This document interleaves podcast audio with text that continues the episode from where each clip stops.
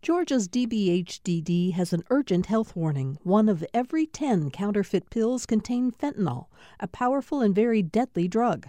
Pills from friends or dealers are unsafe, and one pill can cause an overdose.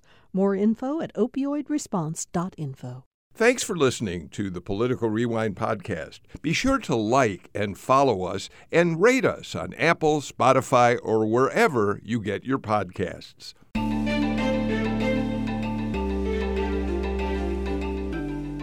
Thank you all for being here for the Wednesday edition of Political Rewind. I'm Bill Nigut. Uh, it's the second day that Kevin McCarthy is not the Speaker of the U.S. House. Uh, the votes will continue today. I get the fact that there are people, and I'm certainly include myself, and I think panelists as well, who find the intrigue surrounding the Republicans' inability to get a Speaker elected fascinating politics. I have to say that sitting in front of the TV and watching the clerk call all 435 members uh, by name three times was not the most riveting TV I've ever seen. Uh, we now know that Donald Trump has uh, has come out loudly in support of Kevin McCarthy, and there are Georgians who are involved in this effort. So we're going to talk about all of that and uh, a lot more taking a look at some of the legislative issues before the state legislature, which will start its work on Monday, and more. So let me get right to introducing uh, the panel. It's Wednesday, which means my partner from the Atlanta Journal Constitution is political reporter Greg Bluestein, who was one of those lucky people who watched Saturday night. You were in uh, you were at the game Saturday night when Georgia pulled out that mir- miraculous victory, right, Greg? Yeah, we were out on a vacation down in Florida after a cruise, and I made the kids wake up at 6 a.m. in the morning so I could get back. I was on the sidelines for the game. I, am lucky enough to to have sideline passes to help out our photographers for many of those big games. And I'll be I'll be in LA on Monday for for the next game. Of so course I can't wait. you will. Of course you will. Uh, that game was remarkable. I said after watching Argentina uh, beat France in the championship of uh, of the uh, uh, uh, you know the world Cup that I would never watch soccer again. It's too it's too heart stopping. I would have said the same thing about University of Georgia football on Saturday night. Um, thanks for being here, Greg. Stephen Fowler is back this morning from Washington. You were up there, Stephen, watching everything unfold from the House gallery. So I'm really grateful that you could be with us today. I'm actually still here, and I'm wondering, am oh. I going to make it back to Georgia before the House swears people in and has a speaker? And it looks like, after the way yesterday went, maybe my flight might land before there's a resolution. Yeah, who knows? Uh, Maya King, politics reporter for the New York Times, is with us as well. Um, Maya, thank you so much for being here. One of the things I'm interested in asking you about is since you're based uh, down here, um, now that the elections are over, what are you starting to look at next as you cover politics in the South? Yeah, I'm glad to be back. Um, I will be looking at a couple other states across the South, particularly South Carolina, and I'll be doing some reporting around the DNC and the order of, uh, of primary races in 24. But before that, I will be spending some time in New York doing some general assignment work through the spring. Oh, well, terrific. Um, well, we're glad you could be with us today. And Anthony Michael Kreis, professor of constitutional law at Georgia State University, back with us as well. Anthony, you classes are out. You don't go back for a while, but you told us before the show started you haven't taken vacation. You've been working straight through. Well, I, I had to finish a book. I had to finish grading and then I, I had a you know a whole experience out of body experience on Saturday watching the game. So I, I don't know if I've quite recovered back uh, fr- from that. So and, and now we got to repeat it on a Monday. So lots going on. I know it's going to be quite a while before your the book you're working on or now is uh, published. But tell us very briefly what is that book? Yeah, so I've been working on a book on the history of constitutional law and American politics from 1828 to the present. So it's been a three year uh, adventure and looking forward to making more progress on it in 2023. Well, I'm glad you could be with us today. All right, let's get right to it. Greg Bluestein, three votes yesterday. Kevin McCarthy could not uh, win enough votes to uh, be elected Speaker. They start again uh, later this morning. And uh, we know that overnight there were negotiations trying to win over some of those people who have refused so far to vote for McCarthy. I think by the end of the day yesterday, the number who did not vote for him was up to 20, uh, which uh, really makes his uh, challenge even more extreme. But, Greg, I, I, let's immediately talk about where the Georgia Republican delegation uh, stands on all this. Um, let's talk specifically about first Mike Collins, who promised during his campaign as a newly elected member of the House, he would not vote for Kevin McCarthy for Speaker. He promised that on the campaign trail. Was he good with it for to his word uh, yesterday? No, he was not. And that was one of those pledges that he made to try to stand out from a pretty crowded uh, Republican primary for that deep red Northeast Georgia seat that he ended up winning, but he was not good to his word. Um, like so, several other members of the Freedom Caucus who were undecided uh, in that first vote, they a few of them ended up siding with McCarthy, but as you noted, many of them did not. About 19 of those 20 no votes for Kevin McCarthy on the Republican side were Freedom Caucus members. But this was uh, this is something that one of his opponents, Vernon Jones, immediately has highlighted on Twitter, saying, "Hey, he didn't he didn't fulfill that promise. There'll be payback to make." So we'll see if it actually matters in two years. If there's a if he has a, a significant Republican challenge, but for now, folks in the media and elsewhere are reminding him that he did not uh, live up to that pledge. Stephen uh, Andrew Clyde was the only member of the Georgia delegation, I believe, who did not uh, vote for uh, McCarthy, who sided with the, I guess we'll call them rebels for the time being. Yeah, and he spoke very briefly to uh, Tia Mitchell, the AJC's Washington correspondent, after the House adjourned yesterday, and just said that he was still working on negotiations uh, as part of that group that's holdouts against Kevin McCarthy. But don't really know what that means. I mean, uh, Andrew Clyde as part of the group of uh, Freedom Caucus members that have basically been given the store by McCarthy in his attempts to secure enough votes to get to the gavel. And there's not really much else that can be done other than Kevin McCarthy not being the one being speaker to satisfy the members of these Freedom Caucus. And I also talked to Marjorie Taylor Greene yesterday after the House adjourned, and she has been one of Kevin McCarthy's biggest boosters and defenders. And she has been very, very frustrated with those Republicans that you would think she would maybe be a part of, but uh, she is uh, very. Uh, uh I think the words. Let's see. She said. She said it's not a popularity contest. It's not who we like and we don't like.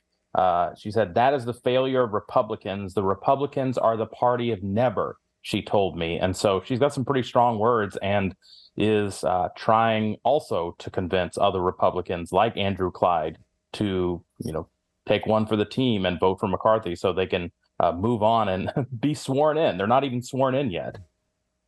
Yeah, that's right. We don't really have a Congress until they elect a speaker. Um, so they're all sort of waiting for that to happen. Um, Maya and then Michael, I want to get both of you involved in this conversation. Maya, I've said on the show several times that it strikes me that assuming that Kevin McCarthy does pull this out, and that's obviously an unknown at this point, Marjorie Taylor Greene made a pretty shrewd decision to back him uh, because he is her route to getting in, into a position of some power in the Republican conference, yes?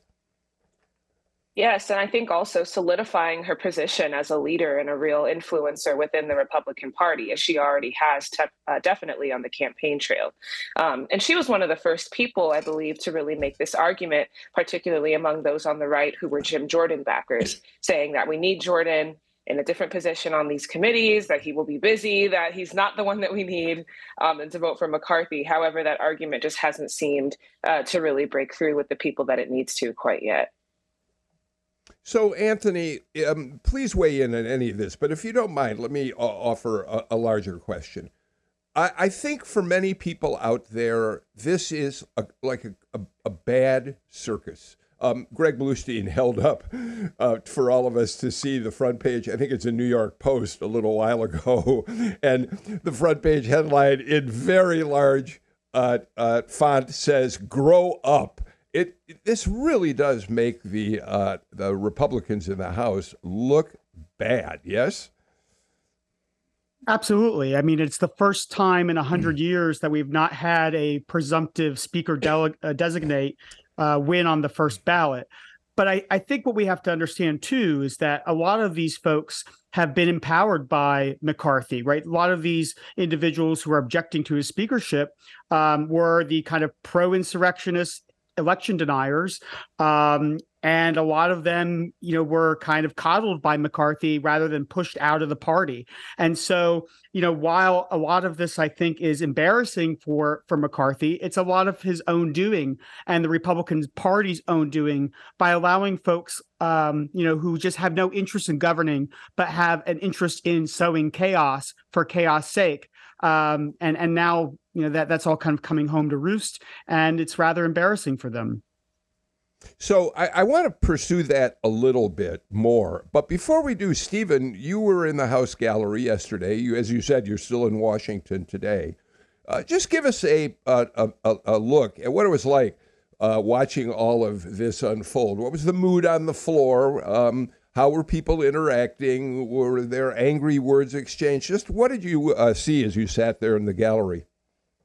Well, it was supposed to be a day of you know, kind of pro forma celebration. There were, you know, I got into an elevator with uh, Senate uh, minor or Senate Majority Leader Chuck Schumer and his grandkids that were taking a tour of the House. There were tons of babies and grandparents and people that were there to do these ceremonial swearing ins, and there were big parties you know, Georgia's Rich McCormick, who's a new uh, representative elect still because he hasn't been sworn in. I talked to him and he said he had a room at the Library of Congress for 50 friends and family there to celebrate. And that wasn't what happened. Instead, it was gridlock. There was a lot of frustration. Um, you could pick up on the mics on C SPAN as people were saying their votes as some people would try to be funny and say, for the third and hopefully final time, I vote Kevin McCarthy. And so it was really painful for just about everybody involved. Definitely painful for McCarthy sitting there with a C SPAN camera trained on him as people are denying him the gavel. Painful for Democrats who had to sit there to deny a smaller denominator so McCarthy couldn't win with fewer votes. And it was just a very rough first day for what a lot of people was hoping would kind of just be a ceremonial affair. You know, Greg, uh, one of the things that I'd like to ask you about is what is the value of this fight that McCarthy is waging beyond his own desires to be Speaker of the House? It isn't as if large principles are at stake here, right? It isn't as if McCarthy has said, we need to expand health care for the American people, and I need a strong backing from Republicans in the House as I pursue uh, that goal. It, it isn't as if uh, he's got some of these larger issues. This is primarily about a guy who's wanted to be speaker for a long time, or am I not giving him enough credit?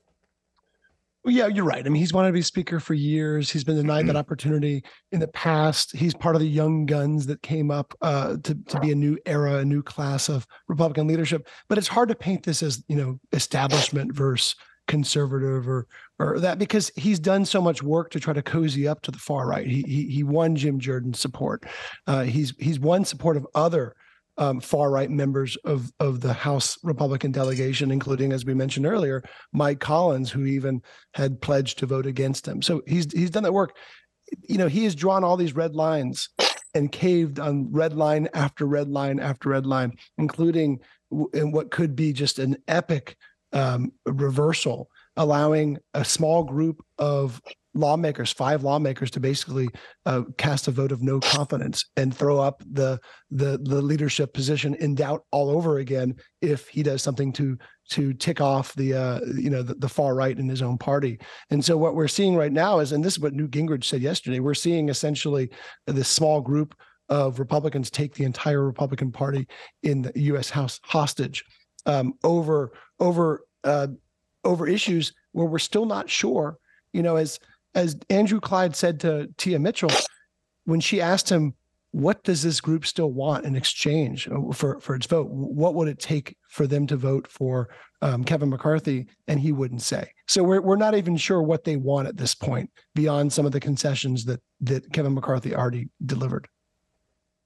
Maya, I, I think one of the things that may, in fact, for those people who are not really actively involved in watching politics, this may be uh, a fight they're not interested in at all. But in the long run, um, the inability of the Republicans to come together to elect a speaker portends some really difficult times ahead for passing uh, any kind of legislation that the Republican conference can agree on, much less get bipartisan support for. And that can include some very important measures down the road, yes? Absolutely. And I think, you know, even if we look at this through a political lens and say that uh, the politics of this do not bode well for Republicans, because they certainly don't. They don't bode well for McCarthy when he wants to actually pass legislation if he does uh, make it through this really tough time. It doesn't bode well also for effective government. And I think that's what has concerned a lot of people that if the House cannot actually uh, elect a leader, what does this mean for really, really important legislation? How do we pass a budget? How does the government stay open in this next year? I mean, these are really crucial questions that, again, could very well be held up by a very small group of people who have proven uh, their influence in this moment, and and I'm sure uh, would not be shy about doing so again. Anthony. Yeah, I, th- I, think that we're in for a really rough couple of years. There are a, a, a right a sizable segment of the republican caucus that just does not fundamentally want to govern and that's going to make kevin mccarthy or whoever becomes speaker um, it's going to make their life, their job, very difficult for a couple of years. And I think that means a lot of intransigence. Um, it'll be hard to negotiate with the Democratic Senate and the Democratic White House, and and I suspect that there will be um, a, a, lot of a lot of uh, points of tension where things just won't get done. Potentially government shutdowns, things of that nature. So, um, you know, I think at the end of the day, that's actually something that Joe Biden isn't um, unhappy with. Democrats aren't necessarily unhappy with. It gives that kind of do nothing Congress um, that's reminiscent of the the Harry Truman years that that Joe Biden can run against in 2024. And so the chaos for them is is quite a benefit, but for the country's well-being and welfare, not so much. Um, I think what you just said is particularly interesting in light of the fact that while Republicans are fighting about the job of Speaker today, I think it's today that President Biden heads to Kentucky, right? Where he's doing an event with, among others, Mitch McConnell. So here's the president trying to show, Greg, that he is willing to work across the aisle. And of course, w- with a Republican House right now, he would really fervently desire the ability to do that. Um, and so, just in terms of the optics, uh, the president seems to be uh, making a smart choice today while Republicans are fighting over on the House side. Yeah, the contrast is very beneficial for him today. It's an improbable group of bipartisan lawmakers getting together uh, to really celebrate new funding of a, of a bridge that, that couldn't have yep. been funded without bipartisan consensus linking Ohio and Kentucky. All right. Um, I, there are a couple other aspects of this that I'd like to look at. Um, and, and I know it's outside of uh, our Georgia focus on most of these shows, but Maya, I really think we need to talk for a couple minutes about the situation with uh, George Santos. Um, and the reason I think it's important is that here's a guy who the, your newspaper, your colleagues really have exposed uh, just all of the lies, misleading information, um, indictments that now seem to be coming his way in Brazil uh, for uh, criminal, uh, uh, possible criminal behavior there. And yet, the leadership in the House, the Republican leadership, including McCarthy, have been quiet about this, and it becomes clear that McCarthy, who knows what he'll do if he does become Speaker, but in the meantime, he wants this guy's vote. And and I think the larger question there has to do with whether we've lost uh, the moral, whether some parts of the political establishment have simply lost their moral compass. I think one of the big observations um, to that point that I've made over the last several years, particularly under Trump, is that Republicans in this era really don't seem to want to act until other people step in and sort of force their hand. And I think you said it, McCarthy really needs the vote of Santos, and until Brazil or the United States steps in and and vets him, or um, I think a third party. It's possible that a third party could come in and actually, you know, thoroughly investigate him, which then puts his actual uh, position as a member of Congress in jeopardy. I mean, there are a lot of routes outside of McCarthy's leadership or Republican leadership in the House that could jeopardize him. But to back to that point, though, it is it is important to note that there's there should still be room for for truth telling um, and for a moral compass, especially among those who people have entrusted to to lead them. Um, and it shouldn't always be along partisan lines. But here, it just seems like you have someone who is deeply flawed and isn't, I mean, at all who we think he might be. And as the information continues to come out, it really is jarring to understand um, but I, I do believe you're right. It's I think it's going to take a much larger hand here to make any moves uh, as it relates to whether or not this this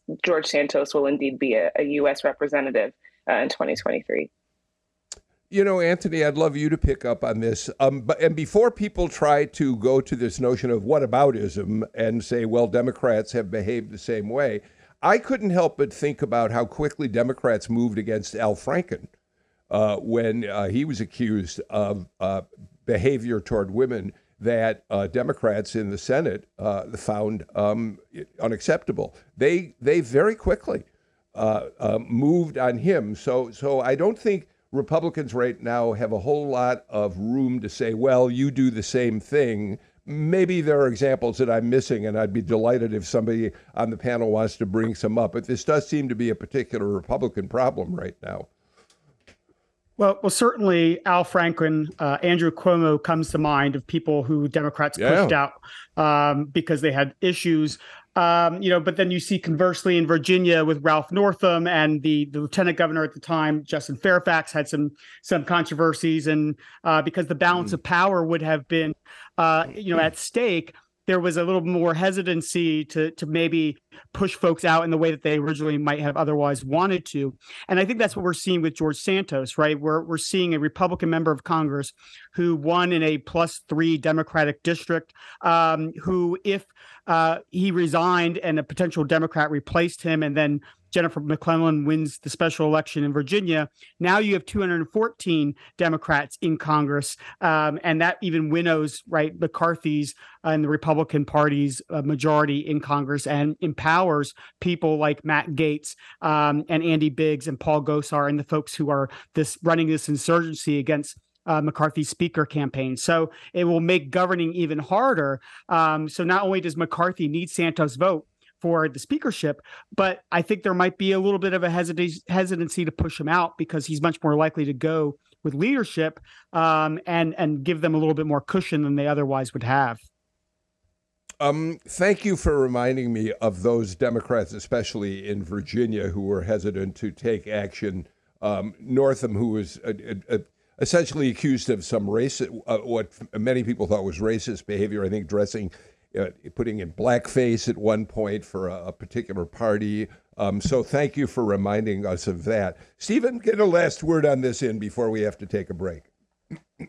I mean, it's the same margin that Nancy Pelosi had in the House for the last two years, but a wildly different makeup and composition. Because while you certainly have the more progressive wing of the Democratic Party that sometimes derailed some of the things in the House, and you had the Blue Dogs that also derailed some of the things on the more moderate side of things, it was still a Democratic controlled Senate, Democratic controlled White House. And so the end goal of stuff could actually happen was held as a cudgel over getting people in line. But for Republicans in the House, like, there's no chance of anything that they pass. You know, making it to the Senate and making it to Joe Biden's desk and getting Joe Biden's approval unless it fits a certain thing. So the big tent that narrowly has that Republican majority is not going to be motivated to all move in the same direction at times because there's no bigger political payoff. So that's why you're seeing the Freedom Caucus members dig in their heels because Kevin McCarthy, the speaker, somebody else, the speaker, they're still not getting what they want in the White House. All right. Um, one very last quick note, but I got to get to a break um, because, Greg, I want to answer a listener's question. I got an email from someone who I know listens to our show virtually every day. She says, "Are there other candidates uh, to run for running for speaker?" And the answer is one. That's one of the problems. I mean, maybe Steve Scalise uh, could be a potential candidate. Uh, some are saying there are a few other names. Jim Jordan has been nominated for the position, I think on the second ballot yesterday, but he's um, uh, a McCarthy backer. So there really aren't any significant alternatives to McCarthy, which is part of the problem, right? Yeah, Jim Jordan says he doesn't want the job. He wants to be the uh, the chair of the Judiciary Committee, I think it was. Um, and and you're seeing, you know, Scalise has been quiet. He's been he's been relatively mum about his prospects, so he's his name is still out there. He could he could emerge. There's some other dark horse candidates, but there's no there's no consensus candidate right now, and that's the biggest problem. There's no consensus candidate that both the the varying factions all agree upon. All right, let's do this. Let's get to our first break on the show today. And when we come back, we've got some state issues I'd love to have the panel look at. This is Political Rewind.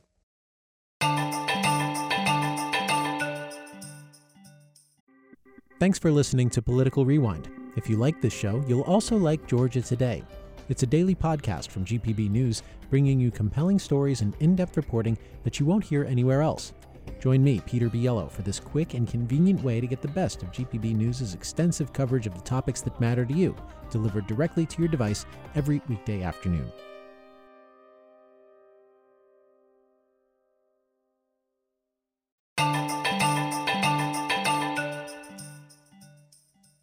Georgia State University's Anthony Michael Kreis, the New York Times' Maya King, Stephen Fowler, political reporter at GPB News, and Greg Bluestein join us for today's show. Very quickly before we go back to the panel, um, we're making some adjustments in our newsletters for those of you who are subscribers. As you know, every Wednesday you've been able to get your uh, Georgia politics newsletter from the Political Rewind team. Starting at the beginning of this year, we're combining our newsletters so that you will get on Tuesday, Wednesday, and Thursday uh, newsletters from us that will include uh, on any of those days news about politics. And um, if you're not a subscriber to our newsletters, just do it at gpb.org slash newsletters and you can get on board. Uh, Greg Bluestein, um, the uh, uh, election to replace David Ralston in the state house has gone down to a runoff. The vote was yesterday. It's now between his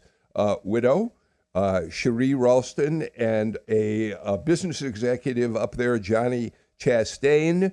They will uh, face each other on January 31st. But here we go. Another example of why there are a lot of legislators who are beginning to think it's time we do something about this runoff system in the state. You know, especially for special elections like this one that only attracted a few thousand votes. Now there's going to go into overtime. Now there will be uh, more strain on local poll workers and local elections official, officials to come back out and get you know even a fewer, a smaller number of people um, to, to, head out there. And and th- this is this has not been one of the um, the there, are other races that were that triggered special elections with retirements shortly after the uh, the the November election. So there's a lot of frustration about some of that those races as well. But look, there's going to be a big drive at the state capitol to revisit some of the the runoff laws and to, explore ranked cha- choice voting or lowering the threshold from 50 plus one to 45 percent, maybe 48 percent. I think the most likely, at least at least what I'm hearing from lawmakers, the most likely consensus is actually going to end up being maybe even a longer runoff period to give uh, more of a chance for early voting. But we'll see. A lot can happen over the next few months when the legislative session uh, kicks off. Stephen? Yeah, there there are uh, there are so many different types of elections in Georgia, and they're always happening. But you know, in a case like this, where uh, there were uh, five different people running, a runoff was almost going to be an inevitability, especially when you factor in just how few people. I mean, the you know Cherie Ralston got three thousand five hundred and eighty two votes, and that was forty five percent of the total. But it, it is the I will say an election like this, a special election, is probably one of the types of elections where lawmakers will keep the runoff because there is no limit on how many people can be on the ballot so long as they qualify. Uh, primary elections are also another uh, type of election where they'll probably keep runoffs because political parties want the people that represent them for things like uh, everything from state house all the way up to the governor to have a broad consensus support of the party and to disincentivize a bunch of people jumping in and then all of a sudden you've got a random nominee who uh, has uh, now your nominee with maybe 11 or 12 percent of the vote. I mean, the lieutenant governor's race in 2022 was an example of that. You know, Kwanza Hall uh, managed to get into a runoff for that race because a lot of other well-known candidates kind of split the vote. But then when it went to the runoff, uh, he didn't end up doing it. And so there are different races that will likely see runoff laws change, but something like this is a good example of what will probably stay pretty much the same. Anthony, we've talked on this show about the historic roots of runoffs in Georgia. We're one of right now two states. A third is coming. Mississippi's about to start, along with Louisiana, uh, which has runoffs. Um, we know the historic roots of this were to prevent black uh, candidates from winning elections, um, but that was quite a long time ago, and uh, I, I, don't know how that, that factors in quite as much uh, today. Um, but there is an argument to be made by some that to get a majority of the vote, in fact, is uh, better for our democracy, better for the candidate who wins to know that they have the majority of the vote. Why don't you and and then Maya, I'd like to hear your take on that too. Yeah, so absolutely. The Georgia runoff system was initially implemented as a way to suppress uh, you know, black voters from having an overwhelming say in the outcomes of elections. But I think today the argument, and, and this has been an argument that's gaining some traction nationwide, is that we really should not enable one uh, spoilers to upset the a- outcomes of elections, and we should also empower voters to express their actual will. And so you've seen states like Maine and Alaska move towards run, runoff voting, right, or instant runoff voting with ranked choice. And that's something that Georgia could also adopt, which we could maintain the 50 plus one rule without forcing voters to go back out to the polls again. Um, and now we have the technology and the capacity to do that. And so I think that's really what's intention here, right? Is how do we preserve those democratic norms that enhance the power of the majority without putting unnecessary burdens on the voters of Georgia who have been asked time and time and time again to to go back out and and vote when we can do this one time in one shot. And I think that's really the tension that we're going to have to address in the upcoming legislative session with any reforms. Maya I agree. I agree with that completely, and I think I'll add that you know when you have a, a runoff or a fifty or fifty percent plus one threshold, um, as Georgia does, it makes it really difficult to uh, essentially for someone to feel uh, inspired to support a third party candidate because they could also be thought of as voting for someone who is going to, I guess, derail a race. But people should have the right to do that, to vote for who they want to. Um, so it's clear that that some reform is is definitely needed here. And um, Secretary of State Raffensperger also pointed out Georgia's status as one of the only or final remaining states, particularly in the South, that still even employs a general election runoff, saying that we're kind of behind on the times here. Um, and I, I agree with that stance, you know, that it's kind of time for us, for Georgia at least. I'm a, a new Georgia transplant, but I do agree with this to sort of upgrade um, the way that the way that Georgians vote in the state. Um, all right, uh, we're going to watch how that unfolds at the Capitol. By the way, uh, I, I, do want to point out to listeners we talked about the uh, fact that it, there was a time when the legislature reduced the uh, necessary uh, threshold for runoffs to 45 percent.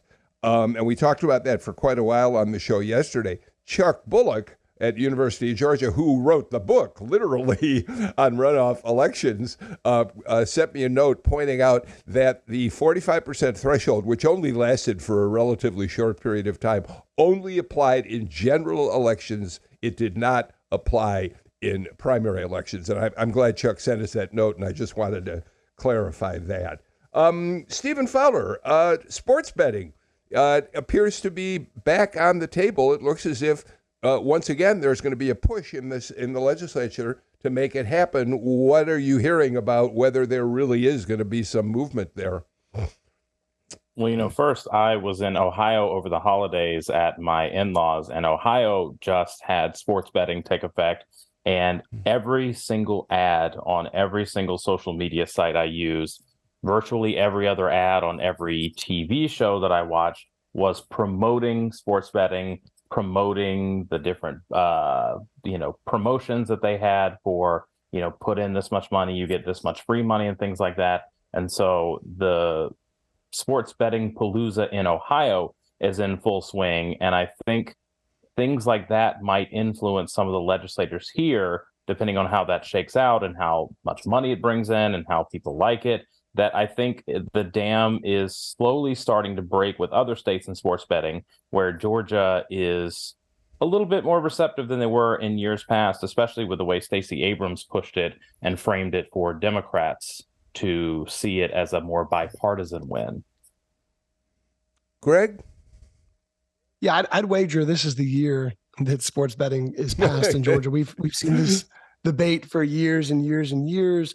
Um, look, I mean, the casino gam- advocates, the, those who want to legalize casino gambling and horse racing, will try to lump it in together with with um, sports betting because they know that that has traction, and so that could derail it. But I think the watershed moment was this year after Stacey Abrams in, in the 2022 campaign um, endorsed legalizing casino gambling and sports betting. Governor Kemp stuck to his position that he opposes legalizing casino gambling, but it wouldn't take action to stop lawmakers from doing so. But that was also the first time where his office said publicly that he plans to work with legislative leaders on a measure to allow sports betting in 2023 if he's reelected. Well, he's reelected. Um, the Metro Atlanta Chamber is behind this. A lot of powerful business interests, and of course, the sports teams are all behind this. And they're they're all pointing out that Tennessee has already legalized um, sports betting. So other Southern Republican-led states have already taken this step, and you're leaving revenue on the table. So I, I think this is the year it gets done. Anthony, it's not as simple a matter to make this happen, even if people want it as a, as a simple majority vote and the governor signs the bill. It's a bigger process than that, isn't it? Yeah, so so I think right we we will have a whole constitutional conversation as well, um, and it'll go to a a right statewide referendum essentially, and for me, I think right I I mean, I I really don't care either way personally. Um, but to me, right, the fascinating aspect of this is how this kind of relates to the changing demographics in Georgia and the changing um, right in- interest group uh, controls that have been kind of long existing in Georgia, right? So so for a very long time, I always heard, well, this will never happen because the Georgia Baptists are against it, um, and that was like that was just the end of the conversation, um, right? Do do right do evangelicals in Georgia have waning political influence in the General Assembly? Right, that's a that's a question that I think right is is much bigger than just the issue of sports gambling and, and betting. Um, but it certainly right I think is is very telling about where Georgia has been, where Georgia has is going, and and right kind of will tell us where we're at now. Maya, this there for some some members of the legislature, this is still a tricky vote. Um, and, and, part of it is the evangelical uh, uh, Christians out there who oppose this uh, in a very, very strong way. I go back all the way to 1990 when Governor Zell Miller uh, w- ran on the issue of starting a state lottery. And once he put it in place, what, after having been elected, his he had a harder fight to win reelection than many people ever expected he would, partly uh, because of uh, uh, uh, evangelicals who were really opposed to what he'd done in terms of, uh, of what they thought of as gambling, a lottery. I think from a national perspective, the way that I'm looking at this is, you know, how has Georgia State House politics changed, or what can we say about this new state house with new leadership? As we've mentioned, mm. the demographics of the state have changed significantly. But now, what does that mean for lawmakers in the chamber, and whether or not they would be willing uh, particularly in these more rural parts of the state, uh, to follow suit. If, if especially Republicans in the state house sort of see the writing on the wall with things like this and uh, decide to move forward, and whether that gives way to other legislation, I don't know. But it is really a fascinating issue to explore, particularly through the lens of of uh, how political ideologies are are changing at the state level here in Georgia. Absolutely. Let's do this. Let's get final break the show out of the way. And when we come back, I want to take up a couple of other issues. One of them, Greg, has to do with the story that you reported out yesterday. Um, Governor Kemp and uh, Lieutenant Governor Burt Jones have uh, signaled that they are going to take a strong stand on trying to curb uh, violence in the state of Georgia. We'll talk about what that means. And then I want to talk a little bit, since we have Anthony Michael Kreis uh, with us, a little bit about what's happening with the Supreme Court of the United States and Title 42. Let's get to these messages first.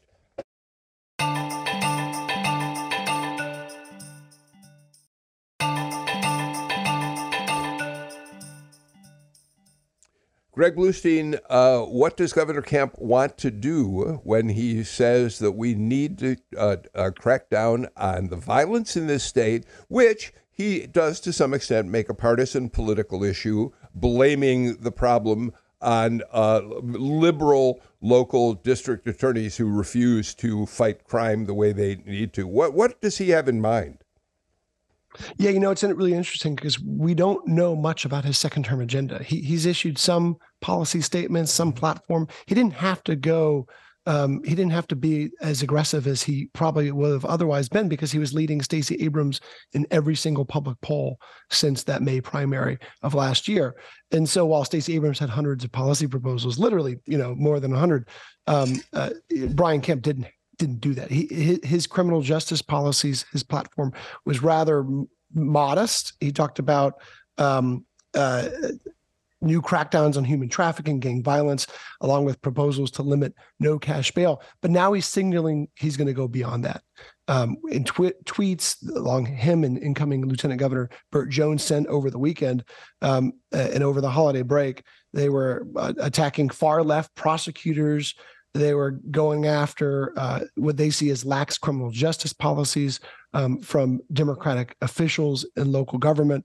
And so, one of the things I expect we might see is more oversight, more efforts for state oversight over local prosecutors. Because, in particular, Governor Kemp highlighted a story in the Athens Banner Herald that talked about how uh, a county judge recently dismissed a sexual assault indictment after the prosecutor, after the DA, um, couldn't meet his speedy trial demand So I could expect the governor to endorse efforts to sanction or over or at least offer more oversight uh, for local prosecutors who are deemed not uh, not living up to, to to the governor's view of how the public safety law should be followed. You know, Maya, I'm interested in this uh, because uh, I don't think anyone would argue that there's been a lot of violent crime uh, certainly in the metro Atlanta area, shootings are uh, ubiquitous now, um, as are other violent crimes. Um, but I find it interesting that the governor in his tweets chooses to make it such a strongly partisan uh, issue. This is the sort of issue you would expect that perhaps could be a big bipartisan push to try to crack down, find ways to come together to pass legislation that hope that we would hope might have some impact on crime. And yet, it's almost like he's still kind of in campaign mode the way he's expressed it. That's exactly what I was going to say. It just sounds like a continuation of his campaign message. And perhaps in some ways it is, right? To uh, pass legislation that will um, solidify more support from his base and make sure that Republicans are still comfortable with his leadership. But I think also this reminds me of uh, the Buckhead City movement that took place, uh, mm. luckily last year, where we saw a lot of wealthy conservatives threatening to actually secede Buckhead from the rest of, of Atlanta. And that would have been a huge blow to business and really not a great look for Republican politicians, at least those who are closely aligned uh, with, with the business side of things. And this feels like sort of a means of getting ahead of some of that, or at least trying to quiet critics who might say that while Kemp really ran a large a campaign that was largely centered on getting tough on crime, um, whatever that looks like, he may not have come out very early doing so, but now he can't say now you can't really you can't really le- levy that criticism against him. Stephen.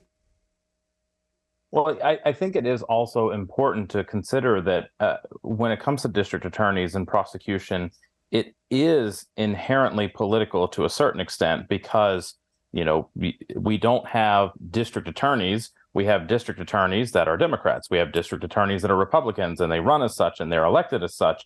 And so it's a way for both the party, I guess in this way, it's a way for the governor to point out the Democratic district attorneys and Democratic policies and Democratic stances on things and the ways that he feels that he and the legislature should enact more conservative Republican policies around uh, crime and things. And we have to also remember that the district attorneys in Georgia do have relative wide leeway. You know, it's not like there is a step by step guide of somebody sitting in Atlanta and saying, okay, district attorney in the this judicial circuit in South Georgia, these are how you have to handle these five cases that you have this week. And so we do see a lot of discretion and we do see a lot of variation in how these different circuits handle cases. You know, the legislature's added uh, resources for judges and they've added resources for uh, prosecutors in some areas and some budgets over the years. But then you've also seen over the last several years a fairly decent number of district attorneys in Georgia have some sort of issues. I mean, just look down on the coast with Ahmaud Arbery and the way that case was prosecuted or not prosecuted. There were three or four different district attorneys out of the 56 in the state involved in that fiasco. And so, you know, there is probably an appetite in the legislature to have maybe a little bit more legislative oversight into how district attorneys do their job. And it's not just a Democrat bad, Republican good thing. Okay, so Anthony, to finish off this part of the conversation, the proof is in the pudding. What exactly uh, could the governor's office put forward as legislation uh, to address this issue? Well, I think the reason why we're seeing such a partisan divide is for a couple of reasons. Uh, first of all, I think it's mm. important to set out that prosecutors have prosecutorial discretion, and exercising that discretion is incredibly important to ensure that justice is meted out properly and that people are not put away for crimes that they should not be put away for or overly uh, criminalized. And I think that's very important. Uh, the governor pointed out a, a an instance in Athens, uh, which I think was more of a prosecutorial misstep than it was a willingness not to enforce the law. So I find the whole conversation about this to be somewhat disingenuous in that sense. But I think the final issue in terms of legislation is that Democrats and Republicans see crime very differently and responses to it very differently, right? For on the one hand, you have Democrats who think that, you know, guns being proliferated uh, on the streets is a major problem. Meanwhile, Republicans are loosening gun restrictions in the state. Uh, you see Republicans who see more police as the answer to everything, uh, whereas Democrats, I think, think of crime and response to crime as being much more multidimensional um, and and requiring a, a, much more systemic approach. So there's a real fundamental disconnect. Okay, uh, I want to I want to have a, just a couple minutes because we're running short of time to ask you Anthony, about the fact the United States Supreme Court has now uh, uh, told the Biden administration they that they are going to uh, review Title 42, uh, which was the Trump era uh, rule that prevented people from uh, who wanted to seek refuge in the United States from coming across the border doing it here. What's happening there? You've got these horrible pictures of literally hundreds, if not thousands, of people uh, in in cities along the border who are waiting to cross over to seek uh, to become refugees here. What is the Supreme Court going to take up on this? So the Supreme Court has has put uh, the the kind of status quo um, on you know in in well they they've left the status quo in place until they can hear the the case and you know more fully on the merits, uh, which is remarkable because generally speaking. Um, you know you would never have a court telling the executive branch what to do in terms of immigration policy for one. And second uh, title 42 is a pandemic public health measure. And this is a court that has basically uh, given short shrift to any arguments that the pandemic pandemic has required significant executive power to combat whether it be vaccine mandates or the the eviction moratorium that was imposed by the CDC the court has kind of you know laughed that off as being uh, an abuse abuse of executive power. And so, for the court to force a policy in the name of the pandemic and public health uh, against the will of the executive um, is, is, really a, a a raw political partisan power play, and it's not it's, law. It, it's another example that we see where people are concerned about the politicization of the United States Supreme Court. By the way, uh, just a little appetizer on that issue right now, because tomorrow, among our other panelists, Chuck Kuck, immigration lawyer, will be here and we'll go into this with Chuck in a little more uh, d- uh, depth. Uh, one final uh, word, Maya, you talked about uh, in terms of gambling in the state, the changing face of who Georgians are, and it might be more acceptable. I got an email from a Presbyterian minister who does not given me permission to use her name, so I won't, but she says, I was listening to the panel. I believe that conservative evangelicals, especially Southern Baptists, did oppose the lottery in the 90s. I think the changing face of evangelicism across the country, as well as in Georgia, means that gambling isn't as big a deal now. Maya, you had your finger on the pulse, at least of the minister who responded to us. So thank you for that. We're out of time uh, for today's political rewind. Um, Maya King, thank you so much for uh, being back with us again today. Anthony Michael Kreis, always a pleasure. Stephen Fowler, are you up there to watch the vote unfold today? And will we get a report from you later on? Uh, you will get a report, but I am heading back home because I cannot wait for 100 ballots to resol- resolve this. and we're talking, of course, about the fact that uh, the uh, U.S. House will be back in session, hoping to find a way to elect a speaker today. Greg Bluestein, of course, loved having you on the show today. Uh, we won't see you between now and when you head to LA for the uh, championship game. Have fun out there in California. Bring the dogs home with another victory, Greg. Thanks for being with us. We're out of time.